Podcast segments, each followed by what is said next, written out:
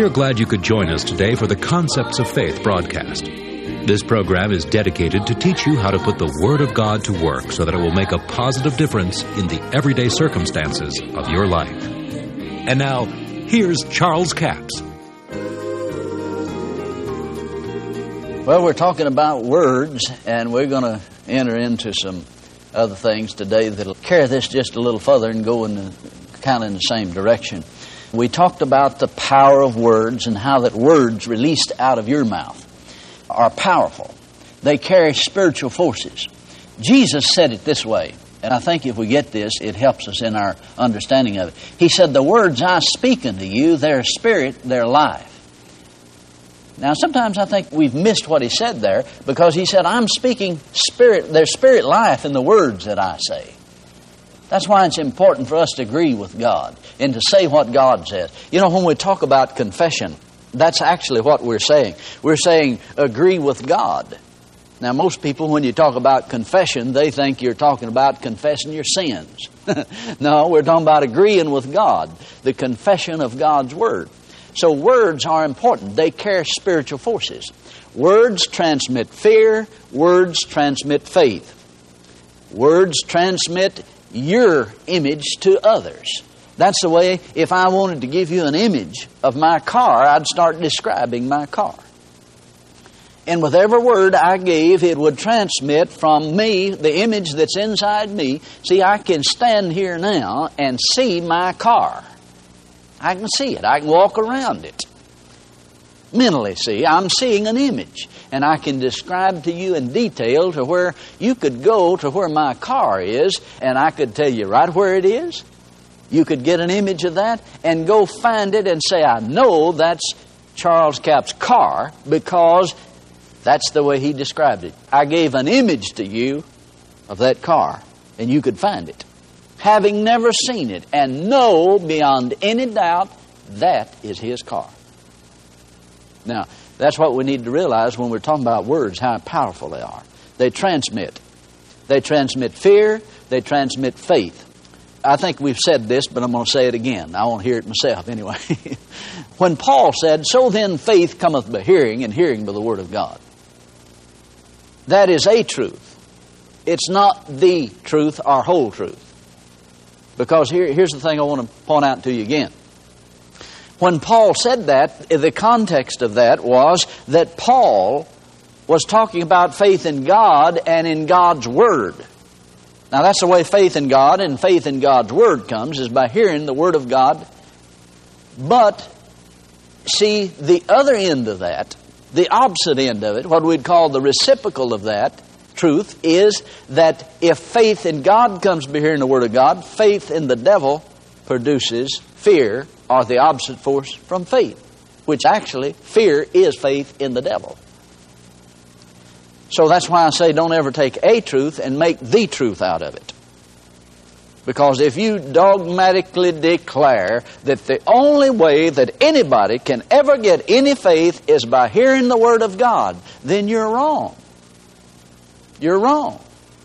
Because you can get faith in me by hearing what I say. Faith comes by hearing. Whether you're hearing me, hearing the weather forecast, or hearing what the devil says to you. It comes by hearing. The words transmit the same spirit. Now, that's what I'm trying to get over to you. And we read that in one of the other sessions where 2 Corinthians 4 13, where the Apostle Paul said, We having the same spirit of faith. You see, you can transmit the spirit of faith with words. Jesus said, The words I speak to you, their spirit, their life. Well, he's transmitting the spirit of faith and life that is in that word. Then the Apostle Paul went on to say in Romans, the eighth chapter, I believe it is, verse 2, the law of the Spirit of life, which is in Christ Jesus, has made me free from the law of sin and death. How did that Spirit of life in Christ Jesus get in him? It was transmitted by God's Word. You transmit it by the Word. Now, this is why Jesus admonished the disciples take heed what you hear.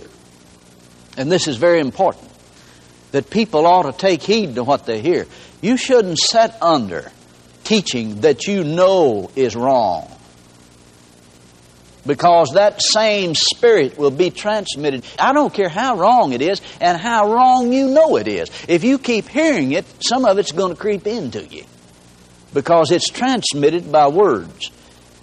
Now, somebody said, well, you ought to be smart as an old cow. You know, they eat the hay and spit out the sticks. well, there might be some truth in that, but I'll tell you what, we had a horse one time that wouldn't eat anything. That's where he wouldn't eat anything. And we called the veterinarian. He came out there. And uh, he opened that horse's mouth and looked in there, you know, and he run his arm about that far down that horse's throat and pulled out a stick. He wasn't smart enough to spit out the sticks. And he got to where he wouldn't eat anything. And he would have died before long. So, some people don't know how to spit out the sticks. And that same spirit that's transmitted through words, if you continually, if you set yourself under something that knowingly is wrong, it'll get transmitted to you. And you have to be careful about that. Now, I don't know how we got into that, but there it is. Do what you want to with it. Let's see, where were we now? We're talking about the power of words. That's what we're talking about. All right, now let me give you some Bible evidence of what we're saying here in the area of words being powerful in creative power. In fact, the Lord said something to me when I was studying for this this morning and thinking on it. He said, faith is the ability. Faith is the ability to conceive God's Word. It's a spiritual conception, see. Now, it comes by hearing the Word of God. When you hear it first, you don't necessarily receive it.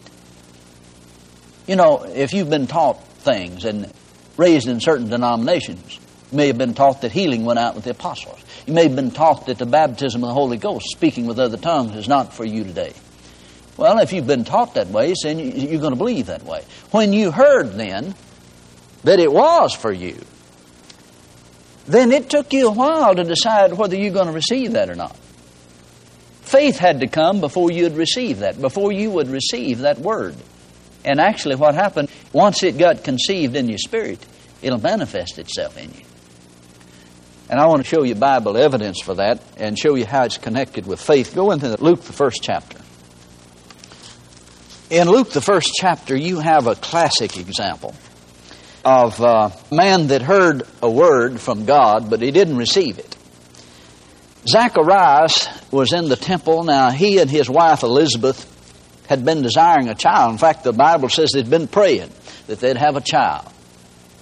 But you see, they hadn't had a child because his wife Elizabeth was barren. An angel appeared to him. And verse 12 says, When Zacharias saw him, he was troubled, and fear fell upon him. But the angel said unto him, Fear not, Zacharias, for thy prayer is heard, and thy wife Elizabeth shall bear a son, and thou shalt call his name John. And thou shalt have joy and gladness, and many shall rejoice at his birth. And he goes on to tell all the things that's going to happen. Now, look at verse 18. And Zacharias said unto the angel, Whereby shall I know this? For I'm an old man, and my wife is stricken in years. Now, let's put that in good old Arkansas English where you can understand it. He said, How do I know you telling the truth? You're going to have to give me a sign. He wasn't willing to receive at that point the Word of God. Now, see, there's some things that God says are conditional. Then there are some things that God declares and He is going to bring it to pass. Now, many of the promises made in the Bible, in fact, all of the promises in the New Covenant, are conditional. I think we could pretty well safely say that. But now there's some promises God made to Israel, some promises God made to Abraham that were not conditional, and some promises are not conditional. God has established it and God is going to do it. But here, when Zacharias says that, then the angel answered him and said unto him, I am Gabriel that stand in the presence of God and is sent to speak unto thee and to show thee these glad tidings. Now you'd have thought he'd had a shouting good spell over that, wouldn't you? Because his prayer. The angel came. If an angel came to you and said, I want you to know your prayer's been heard and God's answered your prayer, you ought to be happy about it. But now listen to what happened. The angel said, Behold, thou shalt be dumb and not able to speak until the day that these things shall be performed, because thou believest not the words which shall be fulfilled in their season. In other words, God knew that if we don't get his mouth shut up, this won't work. And evidently, this was not a conditional promise. See, the angel did not have the ability to make that decision, to tell him that. Evidently, God instigated this thing of closing his mouth, causing him to be struck dumb for that period of time until it could come to pass. Because I'll tell you, quite frankly, there's a lot of things that God wants to do that unless you get in agreement with God, they will never come to pass. Somebody said, Oh, if it's the will of God, why, it'll just happen, and if it's not, it wouldn't happen anyway. Well, now, there's some things that'll happen, whether you believe it or not. Jesus is coming back. Whether you believe it or not, He's coming. Your unbelief is not going to change that. But there are some things that your unbelief will change when it comes to the promises of God and entering into the provisions that God has made. Then your unbelief can change some of that. You can change it for the better, you can change it for the worse, depending on what you release out of your mouth through your words and how you speak about it. I appreciate you joining us for the Concepts of Faith broadcast today. Now, before I leave the broadcast, I want to remind you that we have the CD offer all this week. It's CD offer number 7111. That's 7111. It's entitled The Righteousness Which is of Faith. A single CD for $8 plus $3 postage and handling, a total of $11. You know, it's important to know that righteousness is of faith now, not under the law. We're not under that law. Christ has redeemed us from the law.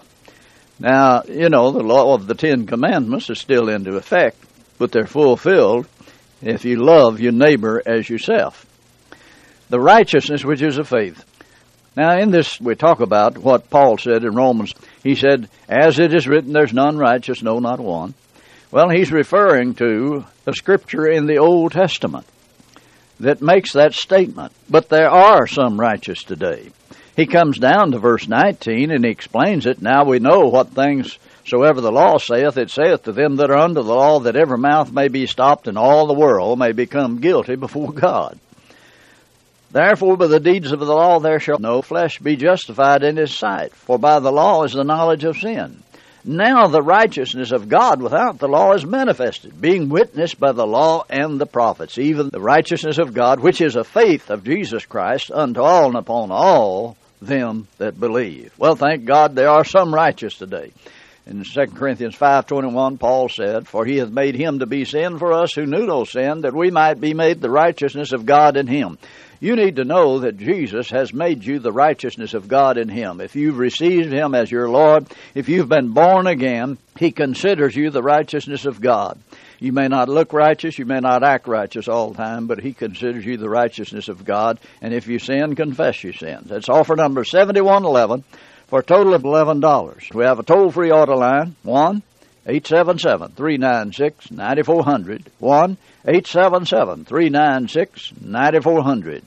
Until tomorrow, this Charles Capps reminding you the enemy is defeated, God is exalted, and yes, Jesus is coming soon. To order the product offered today, call 1 877 396 9400 or write Charles Capps, P.O. Box 69, England, Arkansas 72046.